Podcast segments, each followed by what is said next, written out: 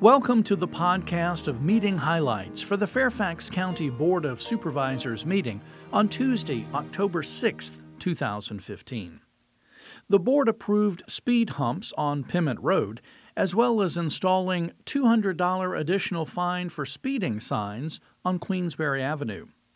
The board approved streets to be accepted into the secondary system approved a resolution to establish the county's construction management and design build construction procedures, and held a public hearing and approved final development plans for Tysons Corner Center Mall.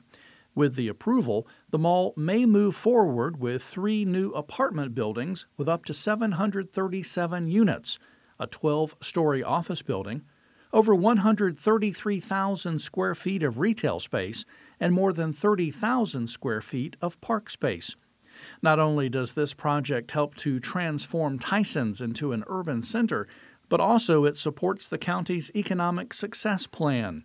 In part, this plan calls for building dense, mixed use, transit oriented developments where people can live, work, shop, and play. These urban like projects attract and create more residents, jobs, businesses, and tax revenues.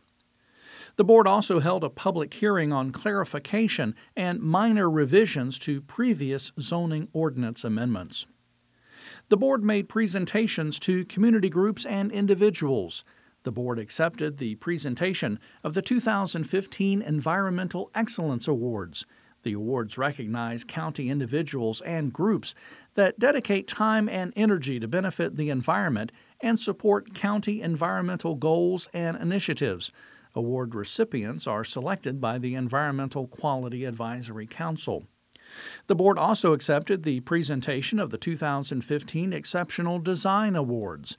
The Design Awards program is sponsored by the Fairfax County Board of Supervisors and administered by the county's Department of Planning and Zoning in cooperation with the County Architectural Review Board and the Northern Virginia chapter of the American Institute of Architects. The purpose of the awards program is to recognize outstanding achievement in the total design of a building and the site, and to create an awareness of superior planning and design projects. Entries were judged on four criteria. The board recognized Langley High School boys soccer team for winning its first Virginia Group 6A state championship, All Dulles Area Muslim Society for its contributions to the community, ExxonMobil for its contributions to the community, Fairfax County Chamber of Commerce for its 90th anniversary, and the board accepted a purple purse from the Allstate Foundation to raise public awareness to provide support services for victims of domestic violence.